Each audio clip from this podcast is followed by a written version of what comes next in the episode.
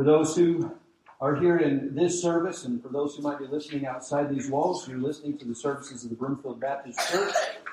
And this is the pastor bringing the Sunday morning message, the second Sunday morning here in January. And I invite you to join me. You'll find our passage of study in the Gospel according to Matthew, chapter number 10. We'll continue our studies here together in the second discourse that Matthew gives that, Christ, that our Savior, Jesus Christ, taught his disciples, whom he names apostles here in this passage.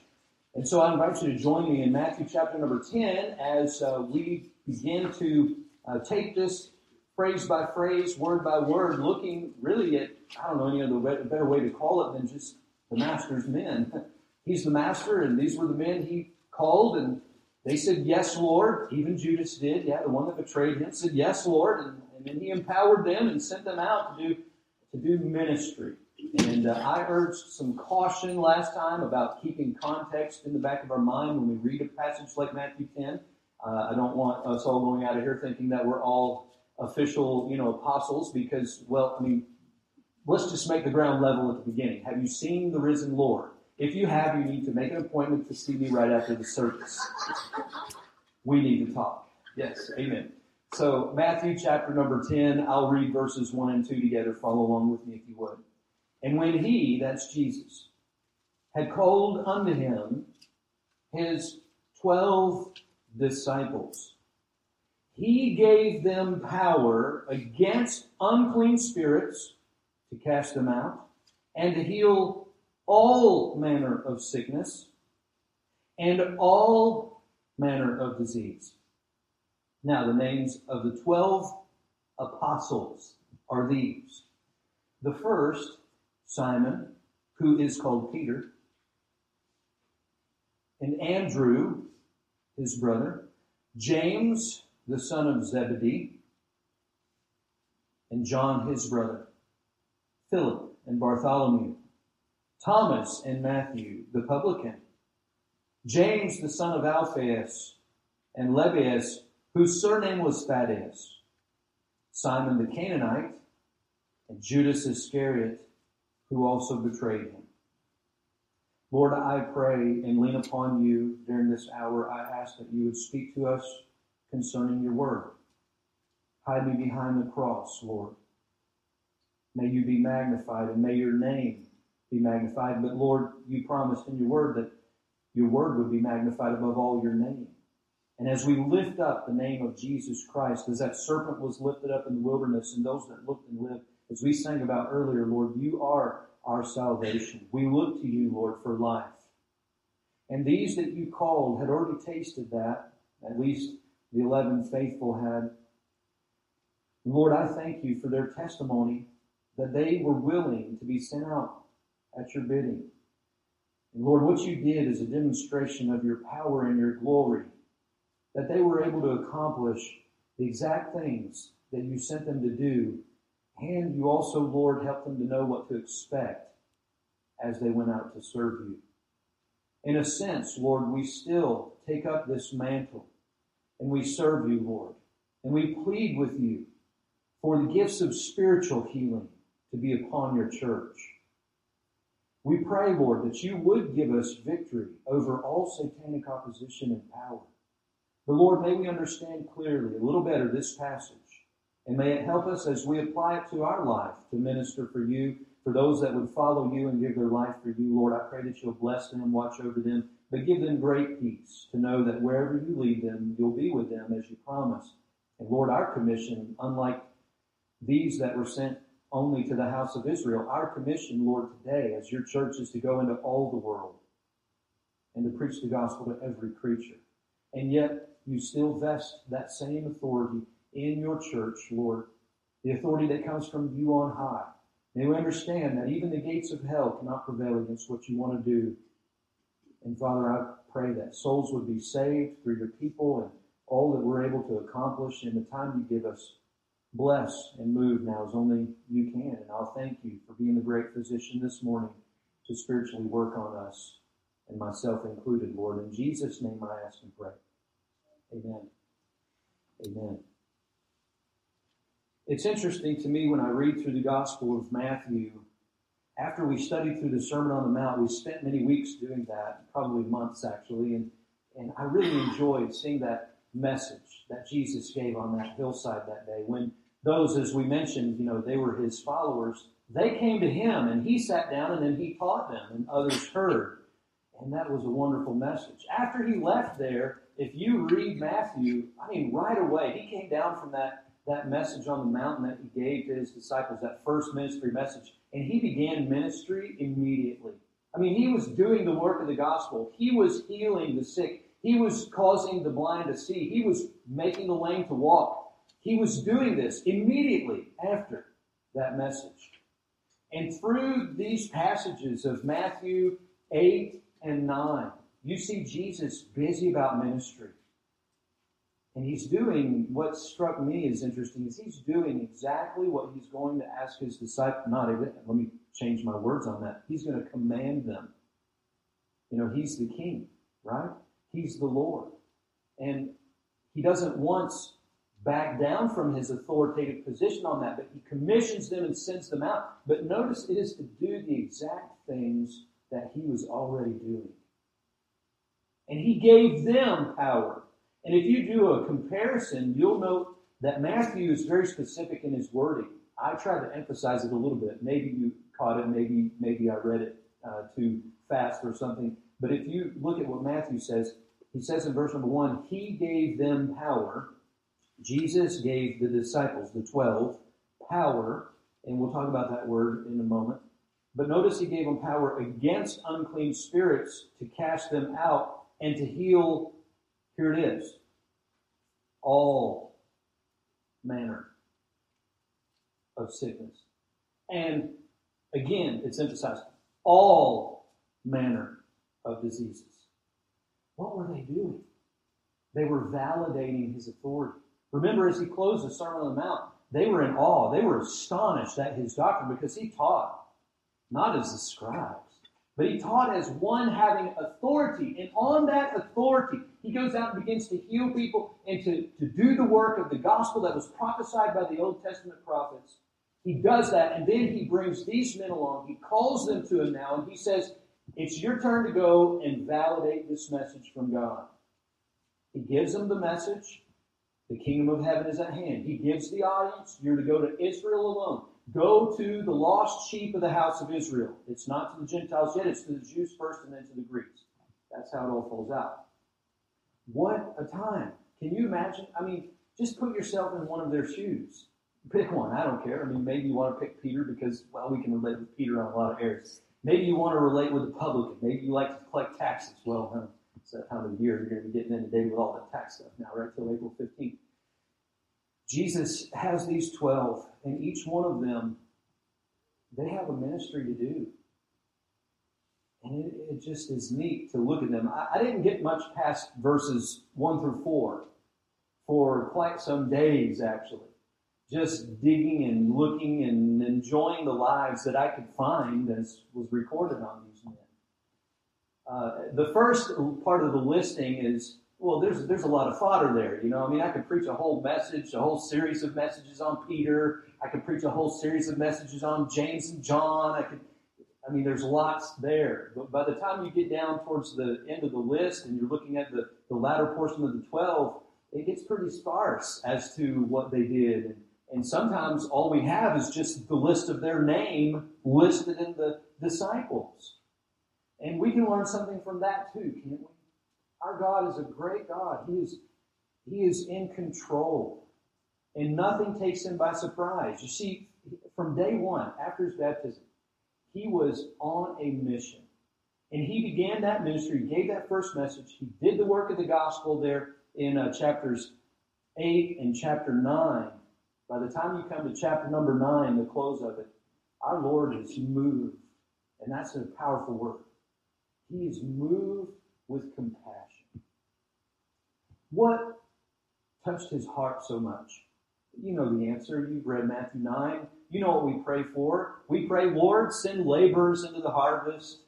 The fields are wide in the harvest. What was it that moved our Lord? He looked on his people. He looked on, on the people, primarily of Israel. He looked on them and he saw them as sheep having no shepherd. Well, we can spend a whole series of messages talking about why they didn't have a shepherd anymore. Was it because God abandoned them? A good question. I'm glad you asked. Why don't we have a series of messages on that and you come back later and I'll fill you in on. No, Israel had gone into judgment because of idolatry. They had walked away from Jehovah and all that Jehovah had promised to do, and God, true to his word, as he said judgment would come on them, he sent judgment on Israel. And now, by the time Jesus comes on the scene, they are dispersed. Uh, they are no longer a nation with a king. They are at the whim of Rome. They are under the rule of others. But yet they've, they've held on to so much. They've held on to their culture. They've, they've held on to their heritage and their language and, and their religion, at least of the Old Testament. Now the scribes and the Pharisees have taken that and they've made their own self-righteousness out of it. And I wonder if Jesus couldn't relate very well with Jeremiah sometimes when he looked at the, quote, shepherds of Israel of his day. We saw a little of that in the Sermon on the Mount when he was really making a distinction between what the Pharisees were teaching in their self righteousness and the true way of God, the, the change that comes from the inside out. Not just a conformity to a standard or following this list of do's and don'ts, but it's what God sees on the inside that matters. And our righteousness must exceed that of the scribes and Pharisees. That was Jesus' message then. So by the time you come to chapter 9, he has been working and, and ministering, he looks out at these people and he sees them as sheep having no shepherd, and he encourages his disciples, Pray ye therefore, the Lord of the harvest, that he send forth laborers into the harvest. I'm glad you're sitting down because their prayer got answered. Right here in chapter 10. You see, the very ones that they were to pray for, they became.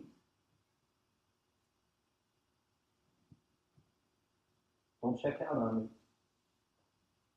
You know I love you. If you're saved, if you've believed the Lord Jesus Christ and have trusted Him for salvation and have eternal life, then there's work to do. You're called. And God has gifted you to do something for Him. And we pray, Lord, would you send forth laborers? Lord, would you send more missionaries? Lord, let us plant more churches. Lord, let us see churches reproduce churches. Lord, let us see more converts. Let us see more people get saved. Let us see more go out in the field. I want to see that just as bad as the next one. There came a day in my life where I'd already been praying for that, and the Lord showed up on my doormat, and He said, You've been asking, are you ready to answer? Humbly, I said, Yes, Lord, here am I, send me. I didn't know what else to say. I had good examples to follow. You know, there's a man in Isaiah chapter number six that saw the Lord high and lifted up, and the Lord asked him a similar question Who will go for us? And Isaiah just humbly said, Here am I, Lord, send me. That was after the cleansing and purging, by the way, and after he was right with God. And but he said, Here am I. I think of Abraham, I think of Jacob, I think of Samuel, I mean, the, the, Bible is full of people who answered that call and said, Lord, I'll, go. Here are 12 that had already heard Jesus say, Follow me and I will make you to become fishers of men. They'd already heard that. They'd already given their life to follow him. Lord will follow you. They've listened to his messages. They've seen him work. They've seen what he's done. He's changed people's lives. He's healed them. He's helped them. He's set them free. What a great Savior we have. And if you know Jesus, you can testify to the fact that He has broken your bondage. He has paid your sin debt. You don't have to worry about being in trouble with God anymore. He has set you free. And then He promises to be with you everywhere you go. What a Savior. And that same Savior then comes and He calls them. He says, I've got something you need to do. And here's your commission. These apostles are not going to be sent out prepared for failure. He's not going to set them up for failure. With the calling comes a gifting. And he gifts them. He equips them for what he's called them to do. Now, this is where we need to be careful, right? We need to make a distinction. We need to keep context in the back of our mind. Because the gifts that they receive by the Lord Jesus Christ, the ordination to be a full fledged apostle, that gift served its purpose in the church. And so we're not all apostles in the official sense, but we're all sent ones if we're saved and we're following the Lord. We can all have that apostleship in that regard in, a, in more of a, a loosely use of the word. Okay, I'm not saying we're official apostles, so please, please hear me out on that. But isn't it interesting what he gifted them to do? Oh, if we could get this. What did he gift them to do? He gifted them with power against the devil. Amen? He gifted them with power against all these unclean spirits. You study it, it's devils. There's devilry. And we brought up the, the context last time we were together about the spiritual warfare in which we'll engage when we heed this call. It is a very real spiritual warfare. The Greater is he that is in you than he that is in the world. So while we might not run around wearing, you know, our robes and our sandals like they did and go around and, you know, exercising everything that we can find, there's a joke that goes behind that. I'll leave that for another time. We do. I mean, do we not have the power of Jesus' name against unclean spirits today? Has the church forgotten that? We don't fall off the wagon on it. We don't, you know, swing the pendulum. We want to stay. We want to stay. we want to stay true to the scriptures. Okay. We don't want to take it in an area where God never intended to go, but the gift is real. And every one of his members is gifted in a different area in a different way. Paul expounds on this. Peter expounds on this. If you go read their epistles in Romans chapter 12, 1 Corinthians 12 through 14, Paul does a great job, I think, of expounding the gifts that God gives to the church and why he gives them. If you want a good summary as to why God gives gifts to the church, I think 1 Corinthians 14 uh, in verses 20 and around that area will show you a good reason. Because people that come and see us gathering and doing what we're doing, or they hear the message and they see the gifts of God on the church, What's the whole point of it? That they fall down and worship God. Doesn't that coincide with what Jesus taught in the Sermon on the Mount? That uh, people should see our good works because then they might glorify God in heaven. And so when they see how God is gifted, then they might turn their attention to Him in a deeper way, in a greater way, and they just might get right with God. And so we don't use our gifts for our own benefit. But the gifting of God comes to enable us for ministry, just as they were enabled to do a specific special task. What is your gift? What has God gifted you with? You know, we've got all these fancy systems that we try to do, and we give you these spiritual gifts tests, and you can take them and fail them like I do. And and what's that to do? It's to help you find maybe where God has gifted you, but really you and the Holy Spirit are the ones that need to know that. And if you'll get alone with prayer and just ask the Lord, I guarantee He'll tell you, Lord, what's my gift? Lord, show me where you've strengthened me to be your arm or your feet or your eyes or your hands. Lord, what are, what are you burning my heart to do? What is it that I can be an extension of you for? As they went out, they went with the gifting of Jesus on them to do exactly what he had done to validate that connection, that message from God. He gave them power. He gave. I could stop right there. That's wonderful. He gave power. What is that? Exousia. That is authority. Dunamis would be the capability aspect that he enables us to do the work. But this here is authority because he's the Son of God. He is the King of kings and the Lord of lords. And from God's throne on high, he works through Jesus Christ, his Son. And Jesus Christ, he gives these authority, and nothing can stand in their way. Why do I say that? Because of the word all. And this is where my ministry differs from theirs. I'm sure, Brother White, there have been times when you felt more helpless than any time in your life, when you have to watch someone going through something where if you had the gift of an apostle, you could just, there it goes. It's all gone. But we can't because we're not here to validate that sign that Jesus is Messiah. We're here to preach the gospel to the ends of the earth. Now, I pray and I seek for healing, and I should do that. And if God has gifted me uh, with, a, with a certain sense of the gift of healing as is unfolded in the local church in 1 Corinthians 12, there is a specific gift of healing. Uh, you know, God heals. He does. all healing is divine healing. But do I believe in divine healers? Not today. Okay, I don't want to get burdened down with this, but let me just give you some food for thought. We have the Apostle Paul. We have the record of his life and ministry, right? The Apostle Paul was gifted to be able to heal, just like these were. He was the apostle born out of due time, and he also uh, did many things. In fact, we have record of people trying to get his his handkerchiefs and things just so that they could get healed. Okay, if that's the case, if Paul could just go in and clear out a hospital, why would he tell Timothy, go take a little wine for that stomach's sake? Why wouldn't he just say to Epaphroditus, it's all right, just get up and go? Because by that time, if you study the New Testament out, by that time the gift was waning and it was coming to a close to, because the ministry had been validated.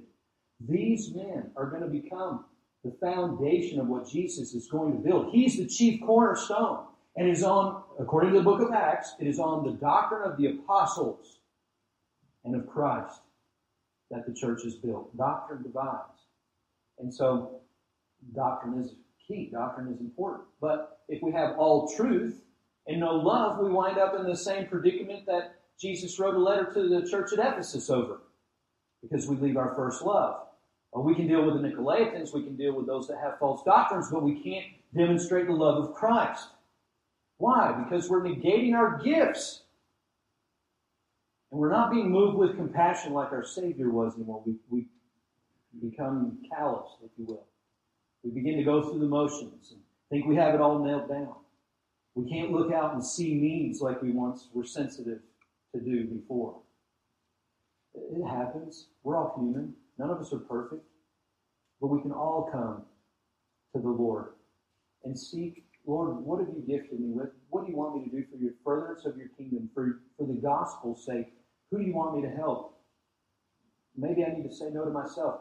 What's my gift? What's my area? And then the power against unclean spirits to cast them out. Claiming the name of Jesus. I don't know about you, but I've had to do this a few times. There have been instances where I just know it was demonic. What I was going through, this was demonic opposition. And sometimes Jesus even told his disciples, This kind goeth not out but by prayer and fasting.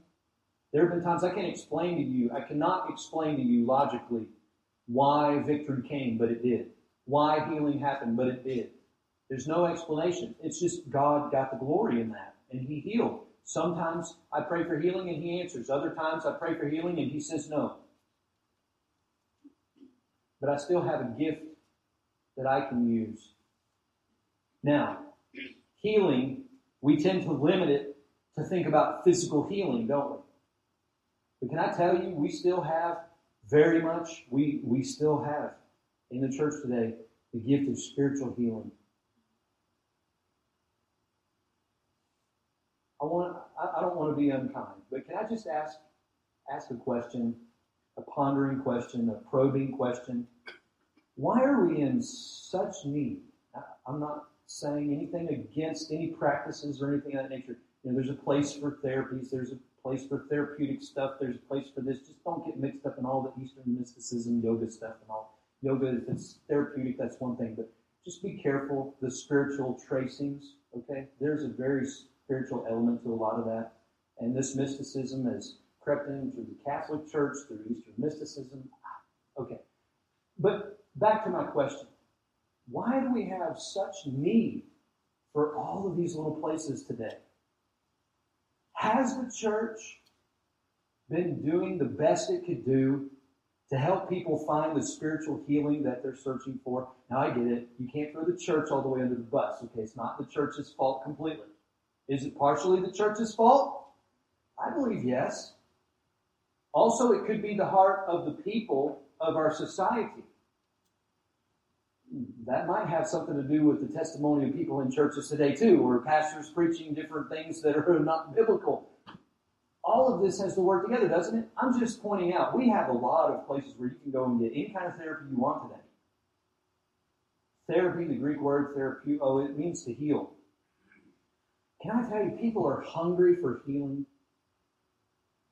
I'm convinced that they're not going to find true, deep down spiritual healing, spiritual healing, until they come to the Lord Jesus Christ. And if they'll come to Him, so much of what they're dealing with would be dealt with. Now, does that mean it'll solve everything? That I just wave a Bible at people and make everything go away?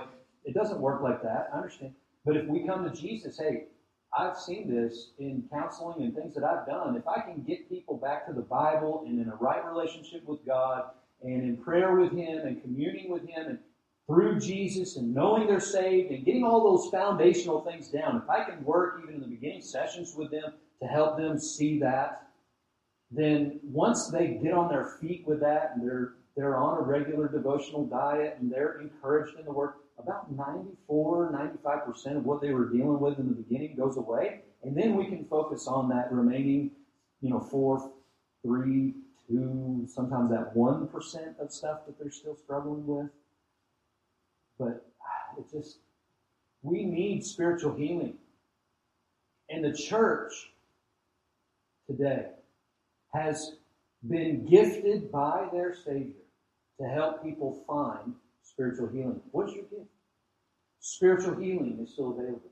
Uh, Matthew Henry had some good quotes on this. For sake of time, I, will have to skip over some of those. I've got tons of things written down somewhere that I can't find right now. But um, the, the gifts, the spiritual part of it is what we have to do with.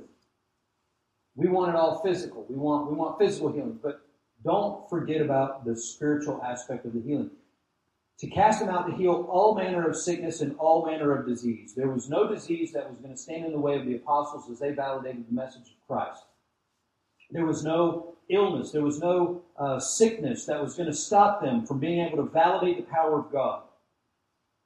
Now, the names of the 12 apostles are these. What a list. The first, Simon, who is called Peter.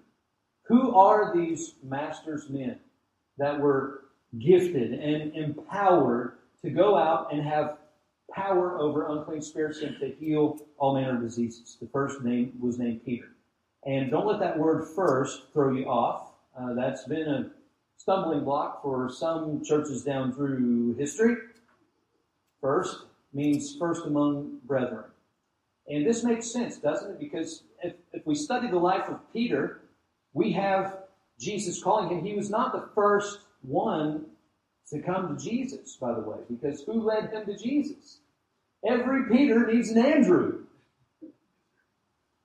I don't know if I could preach a whole sermon on Andrew. Maybe I could. Well, maybe if I went to the Church of Scotland and, and started digging in some of their annals uh, that they have there in their archives, I could dig out some things about uh, Andrew that aren't in the scriptures. But um, not as much about Andrew. We just know he's Peter's brother. But Peter, boy, we know a lot about Peter. Peter is the one who opens his mouth more than any and puts his foot in his mouth like I do so many times and likes the taste of shoe feather. But Peter is the one who said, I'll never deny you, and then winds up denying him, and then the Lord has to come and restore him, that threefold restoration. Peter, do you love me? Peter is the one that Jesus said would be sifted with the other disciples like wheat, but Jesus had prayed singularly for him. And when he made that statement, Jesus told him, When thou art converted, strengthen thy brethren. As the New Testament unfolds, we come to the book of Acts, and we have the record given by Luke of what happened in the early days of the church. In those early days, you had all the disciples gathered together. There's probably 120. You have uh, Jesus, his mother is there with John. He's taking care of her because of the handoff at the crucifixion in John 19. We read about all of that. As the church is, as, is getting empowered in the book of Acts, Jesus says, wait, and then he ascends into heaven, and they're waiting, and they're waiting. And 50 days come after Passover, and that's Pentecost, 50 days later. And something happens. They all come back to Jerusalem for the Feast of Pentecost, and they're all gathered in that upper room. And then things begin to happen. There's a sound as a mighty rushing wind, and cloven tongues like fire floating on people's heads. I'm not crazy. It's in the Bible. This happened. And people were seeing these cloven carrying the wind, moving. That was the Holy Spirit that was about to empower the disciples to proclaim the truth. Who was the one out of that group? You know, everybody's pricking up their ears. They're saying, wait a minute, who are these guys? they're speaking my language. This is Phrygian. This is, and there's a whole list of languages that people were able to just instantaneously know. That's biblical tongues. And they were speaking biblical tongues. And every man heard Peter's message. Whose message? You got it. They heard Peter's message in their own tongue. Peter stood up and began to preach, and he had all these interrupters, I'm sorry, interpreters all around him giving the message in everybody's own language. Now they could understand Peter because many of them knew, knew the language that he was speaking in, as but they could also hear it in their own language. And it was to an audience of Jewish people. And on that day, on that day, this always struck me as interesting. How in the world could 3,000 people at one time in one place finally have it click and say, I get it now. We did kill the Son of God because they knew the prophecies of the Old Testament. They knew their Old Testament Bible. And when Peter stood up and did, who, who did that? Yeah. When Peter stood up and began to preach this message and the Spirit of God was on them, they were pricked in their heart and they fell before God and they realized they repented. The message of Peter was you need to repent, you need to change your mind towards God because you messed up big time. You killed his son. In a nutshell, I'm paraphrasing, that was his message. And it gripped their heart. What must we do to be saved? We, we need to get out of this mess. Let's apply the message to where we are today. Could we gather 3,000 Jewish people who know their Old Testament well enough together in the same room today and then would we have the same circumstances that we need to reproduce to, to validate the prophecies of the Old Testament given so that it could just click with them? I don't know that those circumstances will ever transpire the way they were recorded in the book of Acts. And as the church began to grow, the ministry went out not just to the Jews, but to the Gentiles also.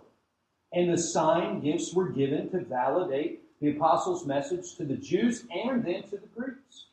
And by the time you close the book of Acts, the gospel had gone around the world, the known world of their day. All Asia had heard the word of God.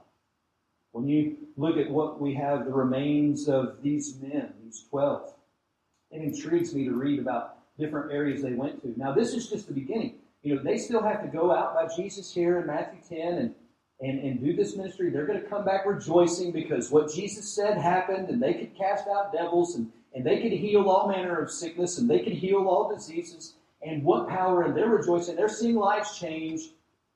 But then they've got to go through all of the, the life of Christ up to the end. They've got to watch their Savior be crucified. And then they're going to be scattered. Then they'll be brought back together. Then after his resurrection, after he appears to them again, oh, guess where? In the upper room.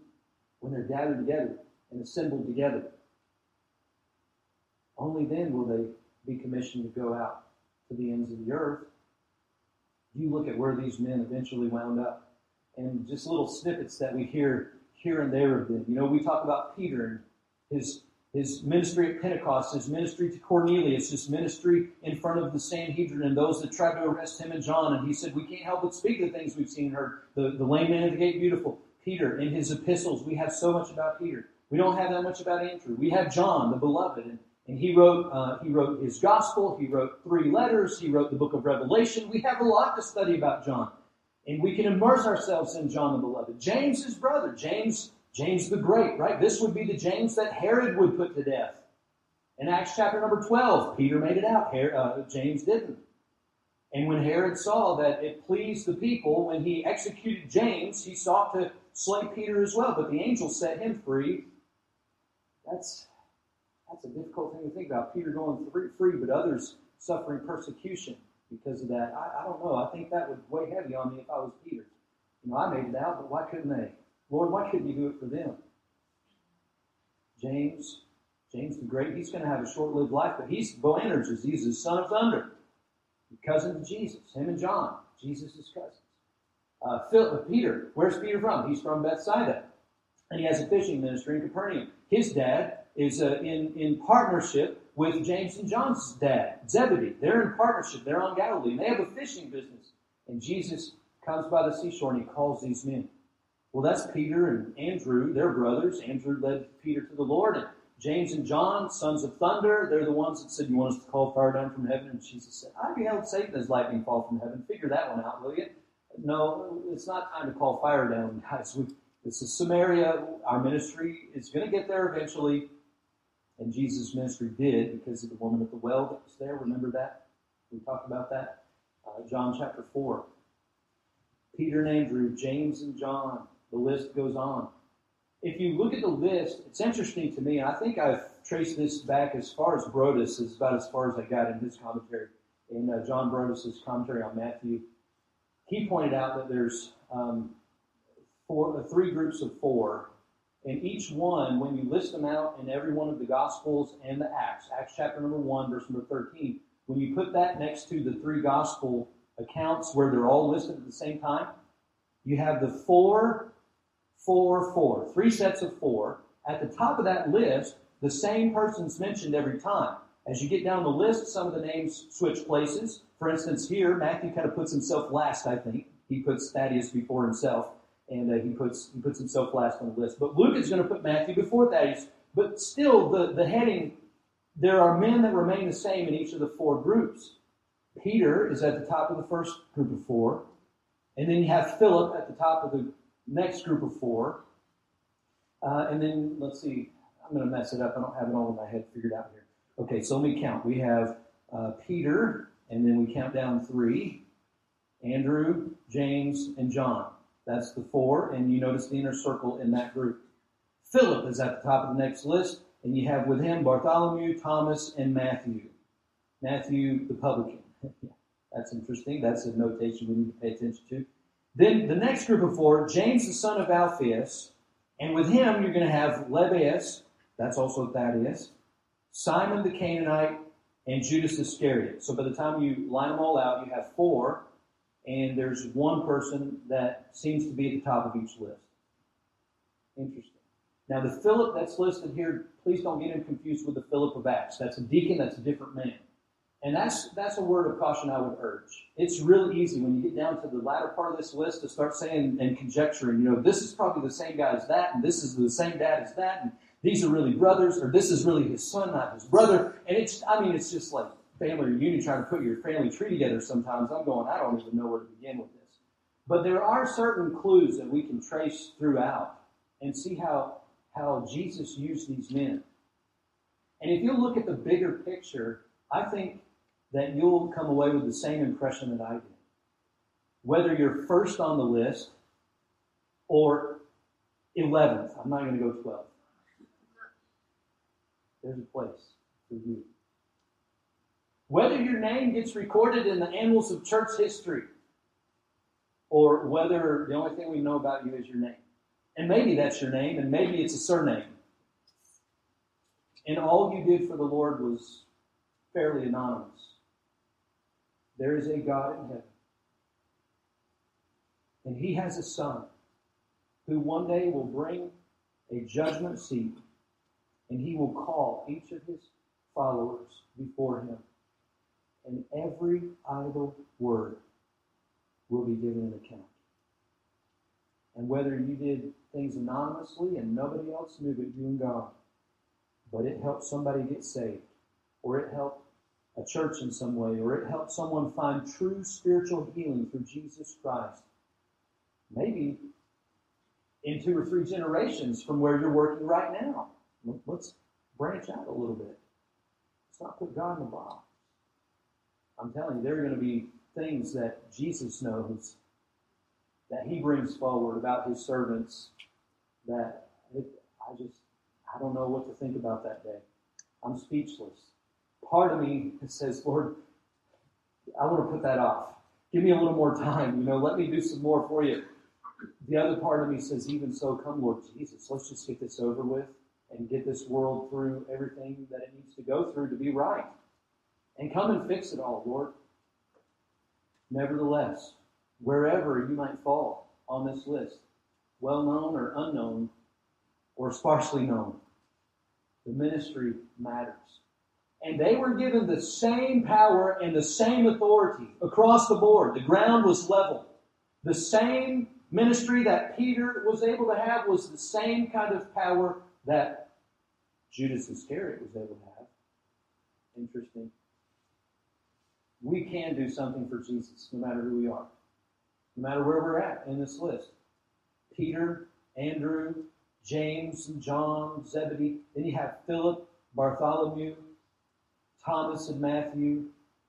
Uh, just some notes here. I'm out of time, but just some notes on these names. Philip, um, he had a ministry that went went out and went beyond. We have Bartholomew. Many have said that he's the same as the Nathaniel in John chapter 1. I think there's good precedent for that. You have Thomas and Matthew. Uh, you have James, the son of Alphaeus, and Lebbaeus, whose surname was Thaddeus. Uh, that would be Jude, I believe. Simon the Canaanite. Uh, the Canaanite there in other places he's called Simon Zelotes uh, because he was zealous. So let's think about that in this list as well. In what is attributed, we have the first, we have some of the sons of, we have the brothers of, and then we have surnames. We also have the publican and the Canaanite. Doesn't mean anything to you, does it? what do you do, Pastor, is a publican and a Canaanite? Canaanite, if he's Simon Zelotes, uh, and depending on how you line it out, you could you could walk away from this list with either four, definitely four, maybe five cousins of Jesus, uh, depending on what you do at the scene at the cross. Uh, if Cleophas is Clopas is um, the Mary's husband, then he's Joseph's brother. Then okay, I lost you. you could have up to five cousins of Jesus that you call. Hey, families matter. Families matter. But you have a publican. And more is given about his calling than almost any of the other disciples. You have Matthew, and he's the tax collector. He's the publican. That means he's working for Caesar, and he he's from Nazareth, by the way. Where did Jesus grow up? But he's his office is over in Capernaum. Where did Jesus heal, heal the nobleman, nobleman's son? His office is over in Capernaum. Why? Because it's in the transit route. He's on the Sea of Galilee, and he can collect all the customs from there.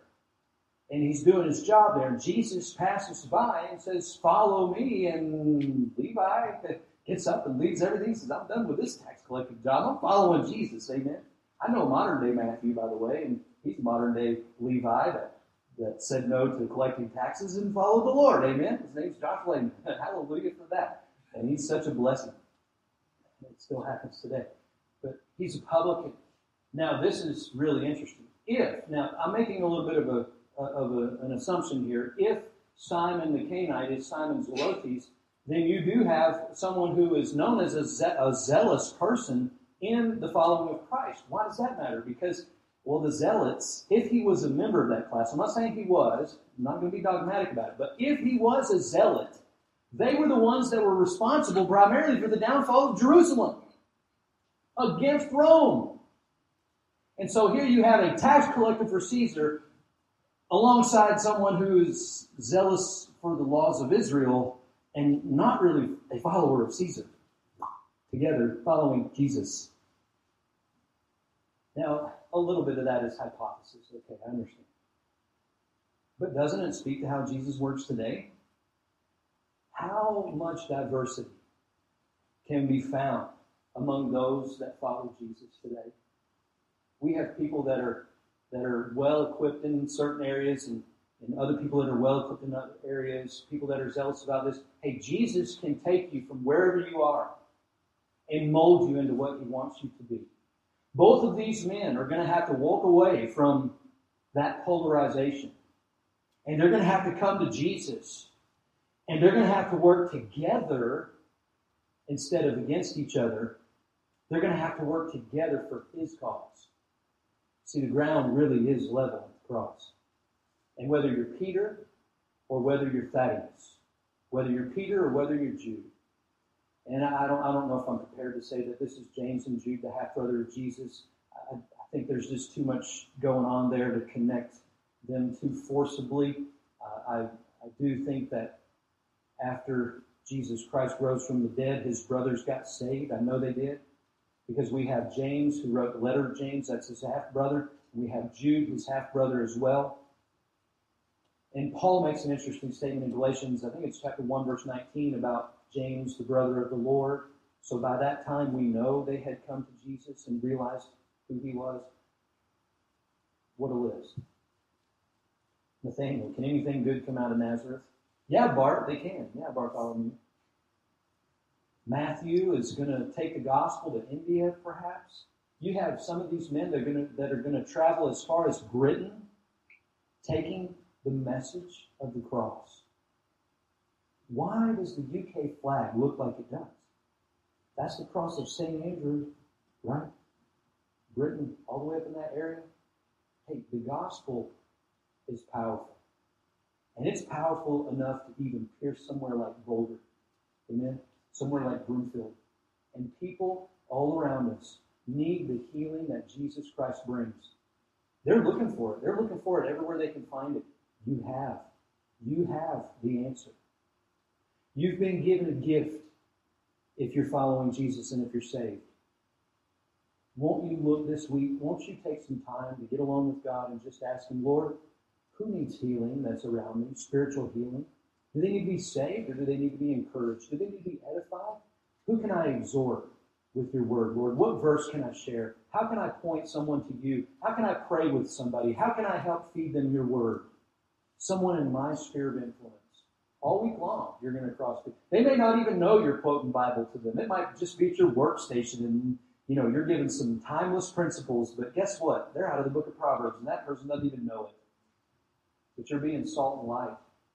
And they sense a joy, and they see the presence of, of the Holy Spirit in you, and it might make them yearn for what Jesus can do in their life.